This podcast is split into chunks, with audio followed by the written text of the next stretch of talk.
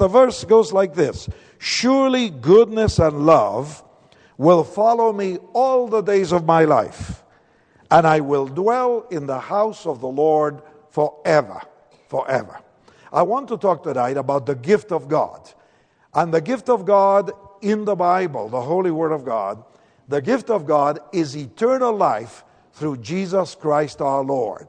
That is the gift of God. And it's the most important thing that a person can have.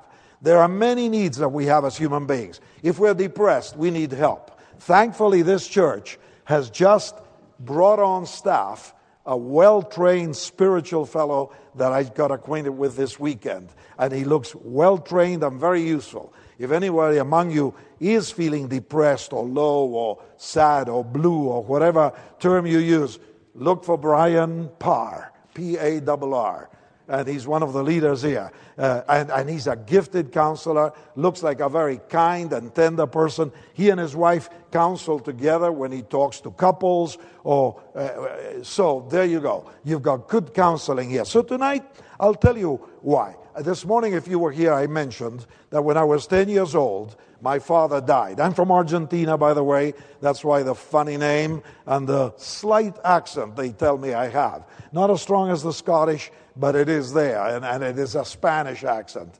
Uh, uh, but uh, the, the, the, my dad died when I was only 10 years old. And I, if you were here, I'll just mention it to refresh your mind and also for those who weren't. My father died knowing he was dying, and he died singing a song of worship to Jesus Christ at home in Buenos Aires, Argentina. He was a young businessman, only 34 years old, I was a 10 year old boy when he died. And my father was sent back home. That's what they did in those days in Argentina. He had bronchopneumonia, which the doctors here, I'm sure, know how to take care of quite easily now. But in those days, there was no penicillin. Uh, the World War II was going on. It was December 1944. Argentina had almost no penicillin, which apparently helps. Uh, and uh, so he was sent home. And he had, at age 24, 10 years earlier, had given his life to Jesus Christ. Just as I hope that if some of you don't know him tonight, within 35 minutes, you will give your life to Jesus Christ. And my father was uh, Argentinian, although he was born in Spain.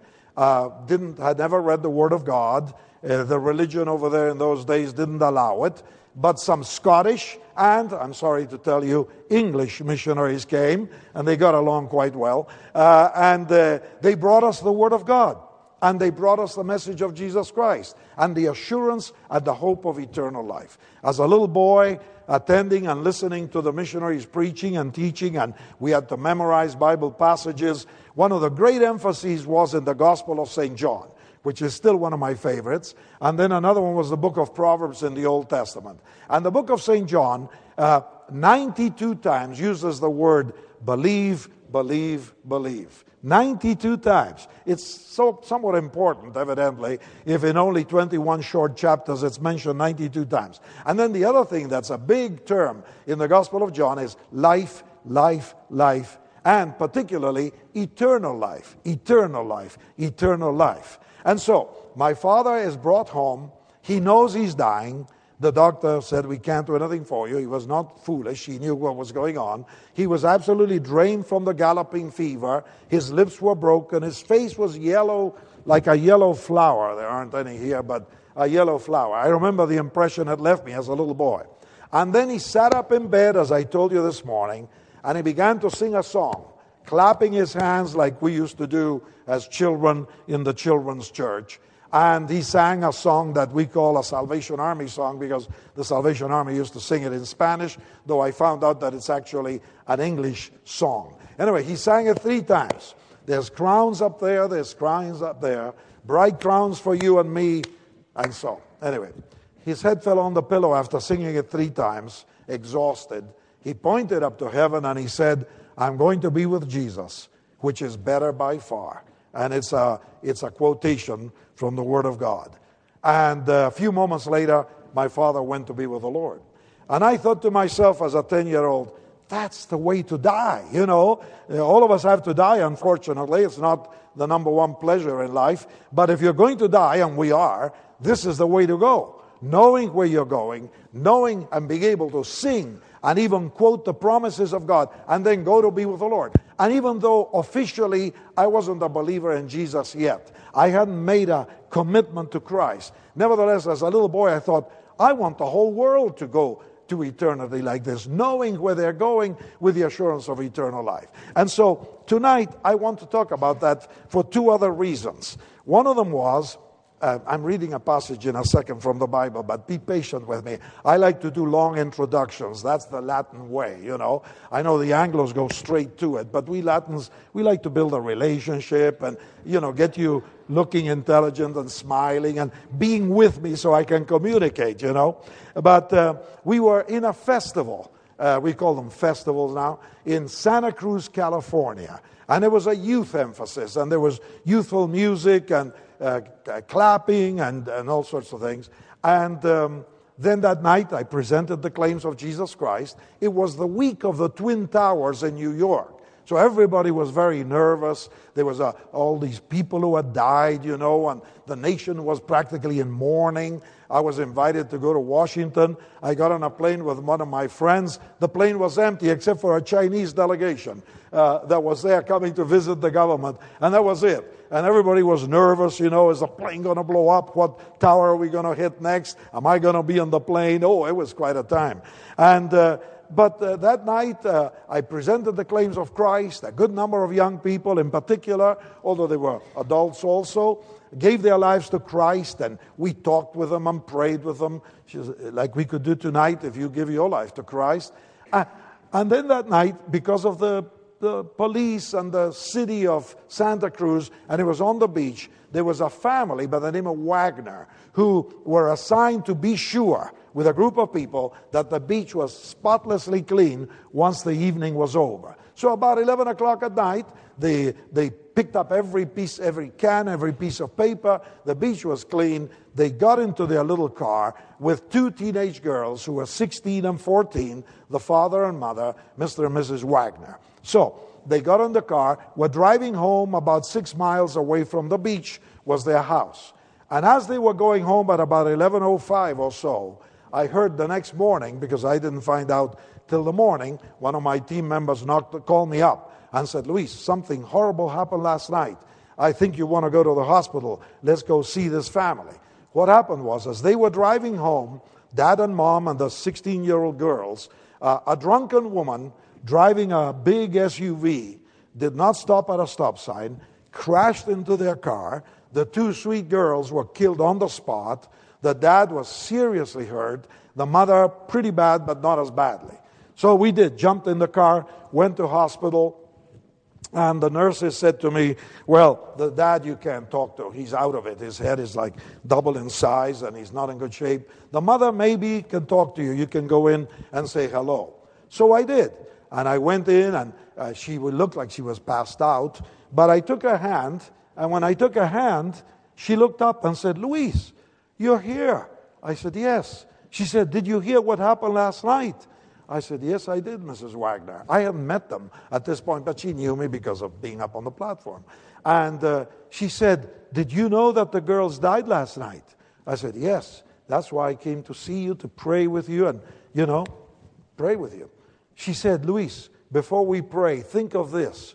Last night, the girls saw the face of Jesus for the first time in their lives.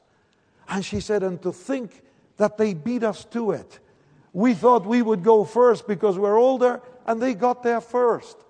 And I thought, what a reaction. I thought, this is the beauty of knowing that you have eternal life in Jesus Christ. You know, it's a horrible moment. But on the other hand, it's so true. The girls were with Jesus Christ and they saw his face for the first time last night, and they're there forever, of course. Now, that got me thinking about tonight. And then a last one, and I'm coming to the Bible, don't leave, you know. Uh, one, of, one of my sons that I mentioned this morning, Andrew, he was sort of not the rebel, but he was the non believer till age 27.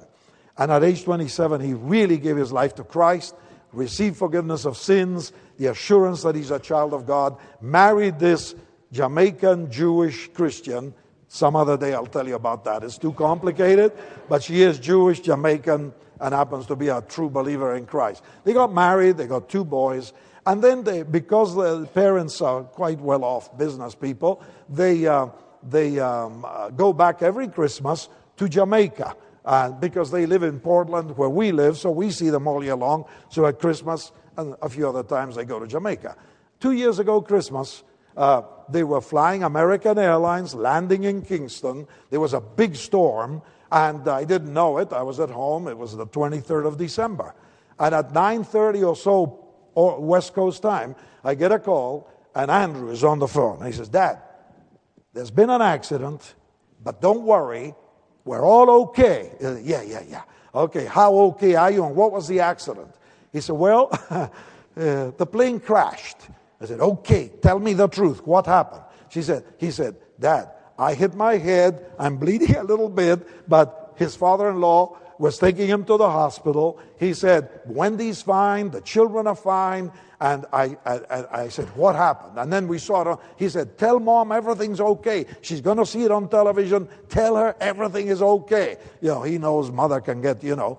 And although she's Norwegian, she can get quite excitable. And uh, so what happened was the storm was violent, as Caribbean storms can be if you've been there.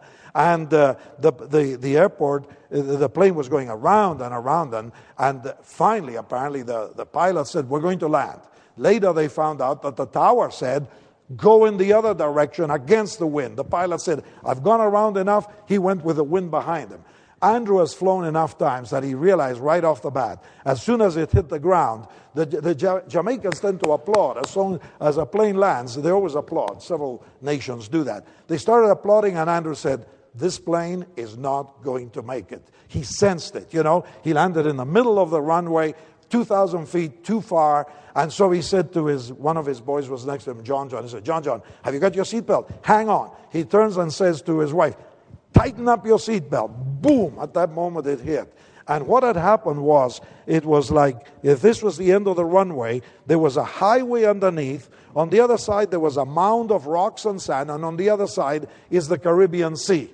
The plane belly flopped down here, went over the highway. It ripped the run, the, the, the landing gear was all ripped off, and the plane belly flopped like when you jump poorly in a pool, you know, poof, like a frog, you know. The plane just landed, boom, like this. And if you saw the photos, I thought I brought them, but I didn't. I would have shown them on the screen. But Andrew calls me up, and I thought, wow, they could have died. I mean, most crashes like that. No one was hurt. It was amazing, you know. Some people said, "Hey, the Lord protected them because Andrew was on the plane." Then they found out there was 12 other preachers on the plane. So it wasn't just Andrew, you know.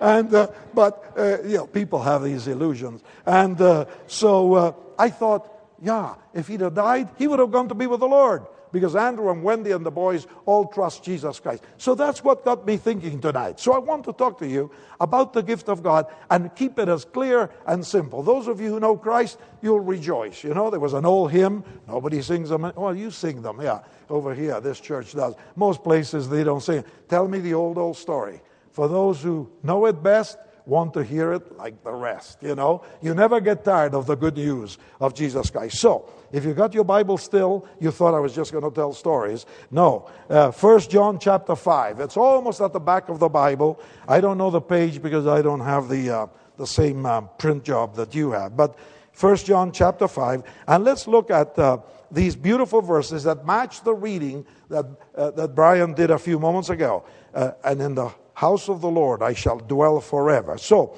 look at verse 10 of 1 John chapter 5 and listen to the word of the Lord. It's so clear, so simple, so powerful. And this is what it says Anyone who believes in the Son of God has this testimony in his heart. Anyone who does not believe God has made him out to be a liar because he has not believed the testimony that God has given about his Son. And this is the testimony God has given us eternal life. This life is in his Son. He who has the Son has life. He who does not have the Son of God does not have life. I write these things to you who believe in the name of the Son of God, so that you may know that you have eternal life. And this is the confidence that we have in approaching God that if we ask anything according to His will, He hears us. And if we know that He hears us, whatever we ask, we know that we have what we have asked of Him. Now, keep a finger there if you don't mind. Let's go back to the Gospel of John that the lady read a few minutes ago in John chapter 10 and look at just uh, two or three verses that she didn't read but were very close to reading there. John chapter 10 and look at what he says about the sheep, which matches Psalm 23. Verse 22. This is really key, so I'll read it slowly so that uh, we won't skip any of the meeting. John 10, verse 22, 27, excuse me, 27. My sheep, Jesus is speaking, listen to my voice. I know them, and they follow me. I give them eternal life, and they shall never perish, and no one can snatch them out of my hand. My Father, who has given them to me, is greater than all and no one can snatch them out of my Father's hand. I and the Father are one. And then one last reading, okay? Yeah, chapter 1 of John. And it's famous verses, many of you know off by heart. I know you've memorized them. But let's read it again. Chapter 1 of St. John, the Gospel of St. John, and uh, verse um, 3. Excuse me, 8. I can see, but I got it all marked up. It's not that like I've lost my sight. I'm in the process, but I haven't lost it. Okay, uh, verse. Uh, let's make it verse nine, shall we? All right. The true light that gives light to every man was coming into the world. He was in the world, and though the world was made through him, the world did not recognize him. He came to that which was his own, but his own did not receive him. And yet, to all who received him, who believe in his name, he gives them the right to become children of God. Children born not of natural descent, nor of human decision, or a husband's will, but born of God. Okay, so I'm going back to 1 John chapter 5. There are three points I want to make from these passages. First of all, very plainly, God has given us eternal life. My dear friends, whether you've known Jesus Christ like I have now since I was 12 years old, that's when I received eternal life. And now I'm a 77, no, 76 and 10 month old grandpa. I'm going to be 77 on November. I'm a grandpa. All these years, I've known I've had eternal life. Since that night, an evening like this one, I opened my heart to Jesus Christ and I've got eternal life. Why? Because God has given us eternal life. I believed in Him, I trusted Him, I opened my heart to Him, I invited Him into my life. And from that night, I know I have eternal life. Just like my father did. Like the two teenage girls who died that night, by the way, they were real believers in the Lord Jesus. That's why the mother could say without question, they saw the face of Jesus for the first time. And then my son and Wendy they were ready.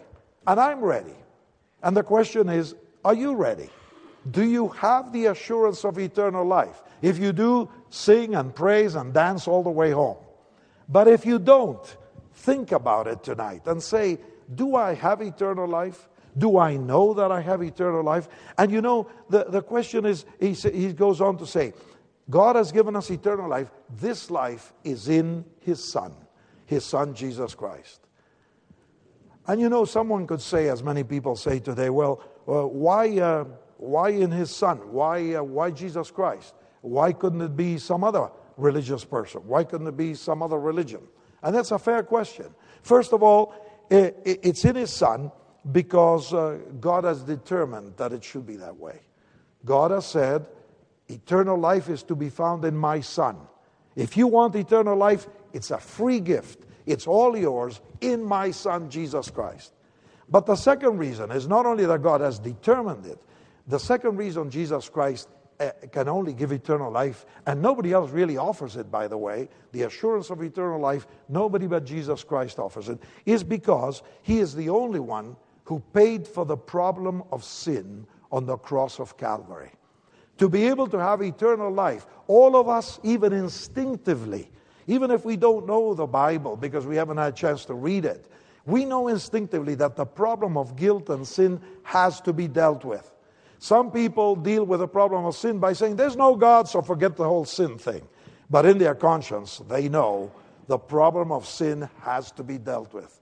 Rudyard Kipling, sorry to tell you, he was English, uh, he said, Nothing is ever settled until it is settled right. Very profound. Nothing is ever settled until it is settled right. And the problem of guilt and sin can only be settled right through the cross of Jesus Christ, where God the Father, our Creator, who made us to enjoy a perfect life and a holy life and a wonderful life, because we failed Him and sinned against Him, had to deal with the problem of our guilt and our failure and our sin. And He did. And He did it to perfection on the cross. So, therefore, St. Paul says, or St. Peter says in 1 Peter 3.18, Christ died for sins once for all, the righteous in place of the unrighteous to bring us to God. So he did it. He did it on the cross. That's why we sing a lot about the cross. That's why we are shaken by the cross. That's why we remember it. But the cross isn't just the dying, because you know Jesus Christ was crucified and buried, and on the third day he rose from the dead. And Jesus is alive tonight, and He's here with us, speaking to our hearts, blessing us, reminding us for those who know Him, and speaking to you if you still don't know Him. And He says to you, God has determined that through the cross, sin must be dealt with. And you know, sin is a serious business. First, it's an insult to God, our Creator. When we sin and we know we're sinning, it's like spitting in the face of God and saying, God, I know it's wrong, but I don't give a rip on you. And we're really spitting on him when we say, I'm going to do it anyway, even though I know it's wrong, whatever it may be. And each one has his own story. You know, in the prophet Isaiah, Isaiah, that was read a few minutes ago, or this morning, or something, sometime, it says, All we like sheep have gone astray.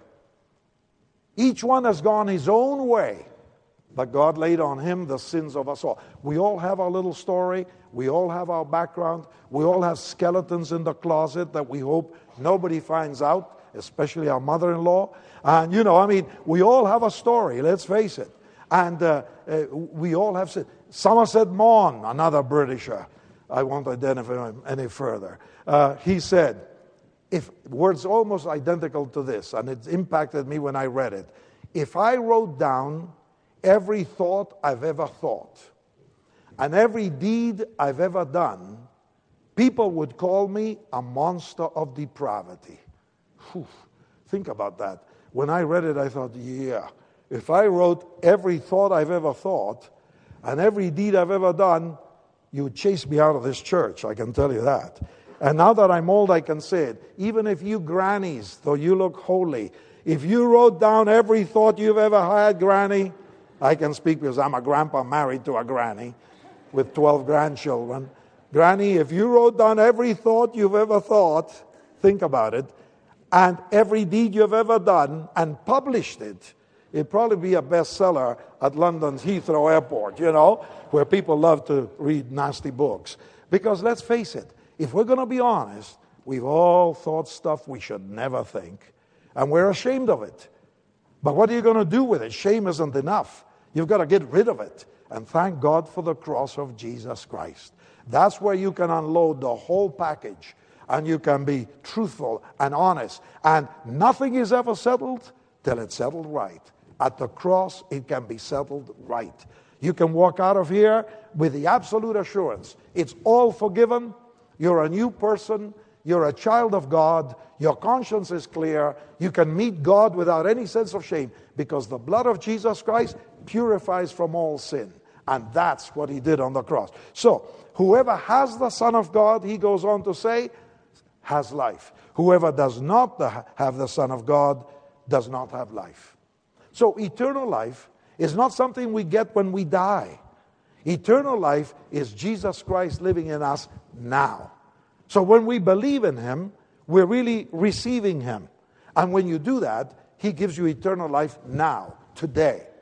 So the big question is have you received Jesus Christ? Do you have him or are you still pondering it and thinking about it? He says, Whoever has the Son has life. I've had life, eternal life, since I was 12, because that was the night on February 14, 1947, I gave my heart to Jesus Christ. And I've had eternal life, and I know that I will go to be with Him forever. But the beautiful thing it says, He who has the Son of God has life. We read a passage a little earlier, somebody read it, where Jesus Christ says, The thief, which is Satan, comes only to steal, to kill, and to destroy. I've come that you might have life and have it in abundance. And you know, when you look around the world today, Satan is having a field day, stealing, killing, and destroying. Think how many families are broken up. In the UK, it's about the same as the USA, Canada, most of the Western world, so called. About 50% of all marriages are destroyed. And although people try to explain it and justify that it was best for the kids and da da da, the fact is that we all know it's painful, it's sad, it's heartbreaking, it was never meant to be. So why does it happen? I think we don't realize the power of Satan to influence us, to solve everything by breaking up. Think of all the boys and girls floating around the world who never get to see their dad. Once I was in El Paso, Texas, which is in southern USA, and we were having a festival. And we had a television program where people would call in and I was talking, answering questions that if a person showed a desire to open their heart to Christ, I would lead them right there on TV to pray and receive Christ. And I was talking someday, somebody called me about gangs and drugs. So I was answering. And then a, a, a, a, phone call came in from a boy that sounded like a girl, you know. 12 year old boys sometimes sound, yeah, yeah, yeah. You know, they sound like girls still. And um, at first I thought it was a girl. And she, he said, uh, I called her she, and it was bad, but it was a boy. But he, he didn't hang up on me. And uh, I, he said, You were talking about gangs and this and that. He said, I belong to a gang. Uh, I said, Oh, uh, what do you boys do in the gang? When I caught on, he was a boy. And uh, he said, Well, we, we have a gang to protect ourselves. I said, Protect yourselves from what? We were on TV, live, on the phone. He said, From bullies in high school, in the school I'm from bullies in the neighborhood because nobody there to protect us. I said, What do you call your gang? He said, The fatherless gang. Because none of us have a dad and bullies take advantage of us. So I said, How many boys are in the gang? He said, About 400 in a town called Las Cruces, New Mexico.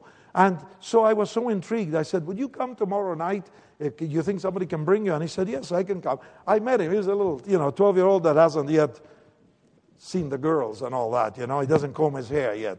And uh, so he was a beautiful little fellow. And he was hungry for God. He didn't have a dad. And I had said on TV, God becomes your father when you receive Jesus Christ. He said, I want God as my father. And you know, there's a fellow in England called Matt Redman. He's written some of the best worship songs that we often sing. He came when we were at QPR many years ago in 1983 84. He came with his mother. His dad had shot himself, killed himself. He was an alcoholic, he was abusive. The mother remarried, and uh, again, she married another fellow that drank too much and beat up on her and abused uh, dear Matt, who was a little teenage boy. That night, I was preaching on Jesus Christ uh, becoming our Savior and God becoming our Father. And he says in one DVD that we have, when he's telling his story, he said, I heard that and I said, That's the Father I want. My father took his own life. My stepfather, he beats up on me and abuses me.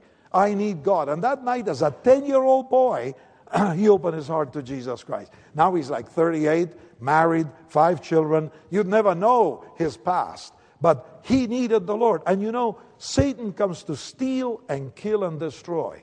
Think how many beautiful. I was looking at a baby girl uh, today. There was a pile of babies here. Goodness, what a young congregation, babies everywhere, you know. And you look at a little baby girl or a little baby boy, and I, I get all teary eyed when you dedicate a baby to the Lord because I think the potential in this life, and yet how often when they get to be 13 and 15 and 17, poof, you know, they become a real problem and create problems for themselves. And so many who could be beautiful, innocent, and lovely children become messed up because the thief comes only to steal and to kill and destroy. And you know, dear friends, the enemy of our souls is real. I know many people say, ha ha ha, ha ha ha. Read the paper alone. Look at the TV news. Look around your neighborhood to people you know. How many destroyed lives? How many destroyed people? Because, and we, and, and intelligent people, well, I won't give you more details, but a fellow in the city where I live had messed up big time. And his name was all over the press. He's one of the most famous people in our city of a million and a half people.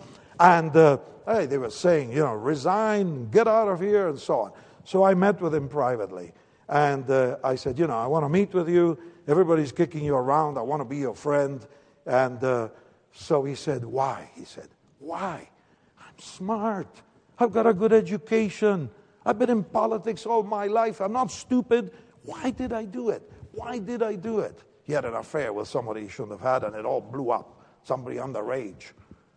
I said, You really want to know? He said, Yes. I said, The heart is deceitful above all things and desperately wicked. Who can understand it? I, the Lord, know the heart. I thought he'd punch me, but instead, as I was quoting, because that's a verse from the Word of God in Jeremiah 19, as I was quoting, he kept saying, That's me, that's me, that's me. I said, Let me quote it again. The heart is deceitful above all things and desperately wicked. Who can understand it? And he kept saying, Why? Why? And I was able to explain to him how Jesus Christ will come in and take away the guilt and the shame and the memories and forgive us and help us to start all over again. So, what does it say here? Whoever the, has the Son of God has life. But the other side of the coin, whoever does not have the Son of God does not have life. Now, it couldn't be much simpler, can it? It's very simple. If tonight I were to ask you, don't, don't worry, I'm not going to come down and ask you. I'd like to, but I won't. Uh, if I were to ask you, do you have the Son of God or don't you? If you do, you can be sure that you have eternal life. If you don't, why not? Why not tonight? Why not say, Jesus Christ, Son of God, forgive me, change me, come into my heart? Now, some people say, well, how do you know that you have the Son of God? Two things. First, it's in the book, in the Word of God, very clearly. Like I've just read several repeated promises. If you have the Son of God, you have life. I've come that you might have life and have it in abundance. Uh, God has given us eternal life. This life is in His Son. It's the gift. But on the other hand, you know what happens when you receive Christ? The Holy Spirit of God comes to live in your heart. And the Bible says, and it's true, because those of us who've known Him know, the Holy Spirit, listen to this, gives witness with our spirit that we are indeed children of God. So, how do we know? We know because in the document it's there in writing, promised 2,000 years ago. But we also know it because when we receive Christ, the Holy Spirit of God comes to live in your heart. And when He comes, He says to you, Charlie, you are my child. You are mine forever. I have given you eternal life. Rest on that and don't worry anymore. He says it to me. I've got it confirmed in my heart. The Holy Spirit confirms what the Bible says. I have eternal life since I was 12 years old. Do you have that assurance? Oh, how do you know that you have Jesus Christ? One day somebody asked me, and I said, It's as if you asked me, Are you married to Pat Scofield? Yes or no? Now, I've been married to her for 50 years, I want to tell you. August 5, it's confirmed, it's in writing. And uh, uh, if you said to me, Are you married to Pat Scofield? We have four sons. And I, if I said to you, Well, you know, I'm not too sure. You'd say, Are you crazy or what? You know? I mean, are you married or aren't you married? You've lived with her for 50 years. You've got four children. You're old, the two of you. Are you married? Of course I am. How do I know? Well, I'll tell you how I know. In our church in Oregon, uh, there's a church sort of like this one, a little larger, but uh, you, the wife, the wife, the hopeful wife, uh, dresses in white. That's a big deal. and uh, you dress in a monkey suit that hardly fits you and you feel you're choking, and you walk in with all your four friends who stand by you so you won't run away uh, uh before the, the ceremony, and, uh, and she comes in on the arm of her father, who was alive then, and she they usually come in slowly as to torture the man you know. They they they don't walk in jolly you know say hey hello everybody. They come like it's a procession you know like it's a burial ceremony. And they sort of look sideways. The the dad looks terrible but the, the wife looks sort of happy and uh, you're trembling there you know finally after an endless march she arrives uh, who gives this man blah blah blah the minister says and the husband the father says I do. And he sits down, thankfully. So then you come around and you grab her arm and you stand before this awesome man that feels like he's 10 feet tall. And uh, he tells you a few things, asks you a few questions. do you, Luis, take this woman to be your lawfully married wife? I've got it memorized, I had to. Uh, you know, to love and to hold in sickness and in health, for rich or for poor, and keeping yourself from all others, be faithful only to her. You're supposed to say, I do. And if you don't, he shakes your head. You know, yeah, I do, I do. So then he says to the wife, similar thing. You take this man from Argentina. What made you marry him? I don't know. But hey, you take him as your lawfully married husband to love and to care in sickness and in health, for rich or for poor, keeping yourself from all other daughter. I do.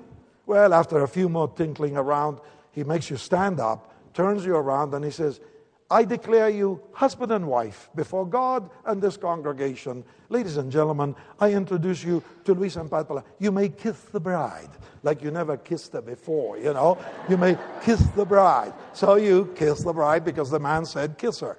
And uh, so then you walk out, you go to the back, you sign a paper, and uh, you take your picture, you eat some cake, and off you go to some hotel or something. Now, I know I'm married to Pat Scofield because I said yes. She said yes. We signed the papers, and we've been somewhat happy for 50 years.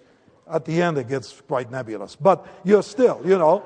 How do I know I'm married to Pat Scofield? Because I said yes 50 years ago, August 5, 1961, unforgettable day. And you know if you've received Jesus Christ. It doesn't mean that you remember the date. Billy Graham's wife said, I've loved Jesus since I was a little girl.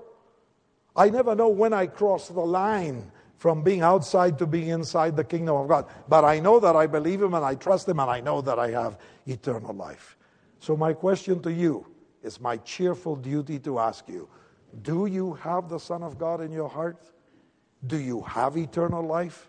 If I were to ask you, could you stand up and say, Yes, I do. I believe and I have received Him and I have eternal life. So the question you might have is how can I have the Son of God? How can I be sure? That's why we read John chapter 1. It says, He came to His own, but His own did not acknowledge Him and did not receive Him. There are people who choose not to believe in Him. There are people who chose not to receive Him and choose even to this day. And even though they know about Jesus Christ and they've read about Him and they've seen people's lives change, somehow they say, No, thank you. And you know, that's their privilege. If they want to say no, it self condemns, but there, there is a choice. But then he goes on to say, but to all those who receive him, who believe in his name, he gives them power to become children of God. So he calls on you to acknowledge your sinfulness and to believe in him and receive him by faith. And when you do, it's a sure thing as saying yes the day you get married, signing the piece of paper, and from then on, you are husband and wife, no matter what anybody says. Have you made that decision? Could you really say, Yes, I have believed in Jesus Christ, I have received Him by faith, I've signed on the dotted line, so to speak, I know I belong to Him? It's as simple as that. It's so basic. It's so easy. You know, you remember that on the cross. I, I, I know I got to finish, but it, I, I, carried on a bit too long. But uh, you remember that on the cross of Jesus Christ, there was a thief on the right and a thief on the left. And uh, both insulted Christ, mocked him. They said, If you're the Son of God, why don't you come down from the cross and get us off the cross? If you're the Messiah, the Savior, go ahead, do it. And they mocked him Others spat on him, insulted him, even religious people. And then something strange happened. You remember? One of the two thieves, probably after it became dark as midnight at noon, from noon to 3 p.m., he says, rebukes his old friend. They were both criminals and they were dying for their evil behavior. He says to him, How can you insult this? He'd been doing it himself. But suddenly he says, How can you insult this man? He's done nothing wrong. We are getting what we deserve, buddy. And then he turns to Jesus. You remember? He's on the cross next to him. Jesus is in the middle. And he says, Jesus, remember me when you come in your kingdom? So he knew a little bit about who Jesus might be and that there was a kingdom that he would come, which he will. And you know, it's one of these deathbed conversions, as they call them, you know. If it was me, I'll be honest, I'm going to say something that'll probably shock some of you, but it's all right. I'm not, I don't ever have to come back. Uh, if it was me on the cross, I would have said to that thief, You little crook, you're a murderer, you're a thief, you conniving little weasel, and just before you die, you want me to forgive you and take you to heaven? I would have probably said, No, you deserve to go the other place. Go there. But not Jesus Christ. He says, Truly, truly, I say to you, today you will be with me in paradise. A few hours later, that fellow was dead. The Romans made sure he was dead. They broke his legs, you know, and he died. But he went to be with Christ in paradise. And he never went to church. There were no churches then. He never got baptized. He never did communion. He didn't go to confession. He never read the Bible, as far as we know. But he was forgiven. Because somehow something changed in his heart. And from being a cynic and a mocker, suddenly he says, Jesus, remember me. He was open, humble enough to say, maybe I have a chance. But Jesus saw that he had an honest heart and he said, Today, today you'll be with me in paradise. Have you ever had that moment in your life? Have you ever said to Jesus Christ, Yes, Lord, I surrender, I repent, I believe you, I receive you? That's the moment when you become a child of God. You receive eternal life. And he says, Never will I leave you, never will I forsake you. And you know, I read just the last promise because I, it's one of my favorites, and I want you to take it home. In John 10 27, 28, Jesus Christ says, the Son of God, says, I give them eternal life. Number two, they shall never perish. Number three, no one can snatch them out of my hands. Man, I like that. Triple assurance in just one Bible verse. I give them eternal life. A gift is something you receive. You don't pay for it, you don't work for it, you don't offer to do something about it. If you're really, you say, Thank you. Yes, I receive Jesus Christ. To all those who receive it, He gives them power to become children of God. So He gives you eternal life. And then He says, You will never perish. Don't worry, you'll never go to hell. You will never have to pay for your sins, and I won't either. The moment you receive Him, you are forever saved. And then no one can snatch you out of my hands. That's pretty safe. And then, just for double security, he goes on to say, The Father who gave them to me is greater than all, and no one can snatch them out of my Father's hand. It doesn't get better than this. It's impossible. You have eternal life because you have Jesus Christ. He gives you eternal life, it's a gift. You'll never perish, and no one, not Satan, not the world, not the flesh, not the Satan, not the atheist, not a Oxford professor who mocks God, like one or two that we know. Nobody can snatch you out of his hands. They can dance around and make fun of you. Let them do it. You have eternal life and you know it because Christ lives in your heart. And you know, it's beautiful to see how many people, I've been in 76 countries, I think. We've had festivals in all sorts of parts of the world Middle East, Asia, South America, Africa, Europe, Asia, and people of all backgrounds. They're longing for eternal life. They long to know how can I be sure that my sins are. How can I know that I'm going to heaven when I die? And the assurance comes when you open your heart to Christ. I wish I had time to give you more illustrations, but I won't out of love to you and to our friendship. But you know, when you receive Christ, you know God. And you know that you know that you have eternal life. And you know that no one can snatch you out of his hands. No matter how hard they may try, you will have the assurance of eternal life. But that decision comes when you make your own commitment. Nobody can do it for you. No religious person can do it for you. Not even your father or your mother, granny or grandpa, brother or sister, minister, pastor, priest. Only you can receive Jesus Christ by faith and then have the assurance of eternal life. So, if you've never made your decision, you can know that you can have the guarantee when the Lord says, I give you eternal life. You will never perish. No one can snatch you out of my hands. Whoever has the Son of God has life. Do you have the Son of God? And if you don't, would you like to give your heart to Him tonight? Why don't we do this? I'd like to help you to make that decision. Um, I've been able to help many people. At that moment of decision is the moment that many people are not sure what to do. So, the best way I know how to do it is to lead you in a prayer in which you confess to Jesus Christ that you believe Him, that you trust Him, that you admit that you need Him, and you open your heart by faith and you receive Him. And the scripture said, I didn't say it, to all those who receive Him, who believe in His name, He gives you the power to become a child of God. And He says in Revelation 3:20, I stand at your door and knock. If anyone hears my voice, and if you've heard the voice of God tonight in your soul, if you hear my voice and open the door, you open the door to your heart, I will come into you and eat with you and you with me. I feel the Lord is saying, We'll have a party that will never end. I will come into your life. I will never leave you. I will never forsake you. We are bound together. Whoever joins himself to the Lord becomes one spirit with him. You join and you receive eternal life and the divine nature. So I'd like to lead you in a prayer. Would that be all right? Let's bow our heads before God Almighty.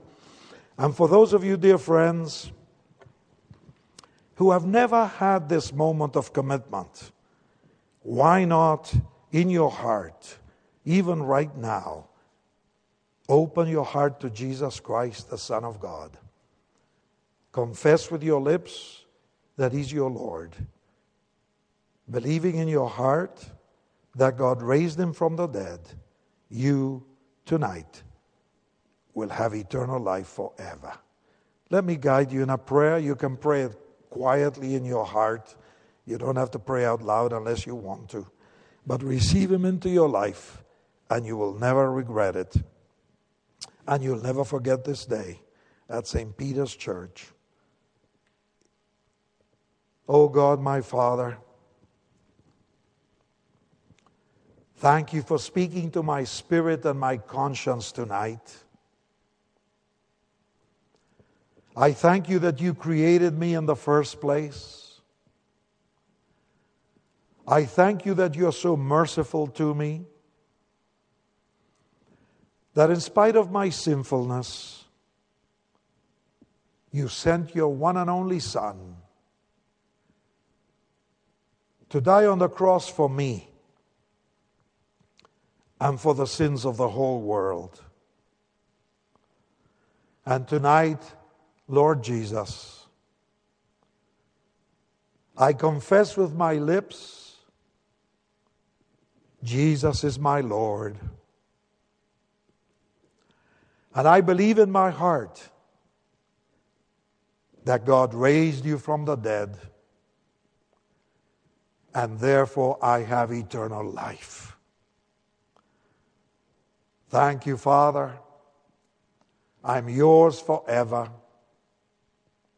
And one day, Lord Jesus, I shall see you face to face, forever worship you. And, oh Lord, while I'm on earth, I will serve you and obey you with the power of the Holy Spirit. And I thank you in Christ's name. Amen. Amen. You've been listening to a sermon from St. Peter's Free Church in Dundee, the historic church of Robert Murray M'Cheyne. For more sermon content, please visit our website at stpeters-dundee.org.uk. That's www.stpeters-dundee.org.uk. For information and training on persuasive evangelism and how to share your faith biblically, as well as Christian commentary on the latest current affairs in Scotland, please visit the website of Solas, the Centre for Public Christianity, at solas-cpc.org. Once again, that's www.solas-cpc.org. Thanks for listening.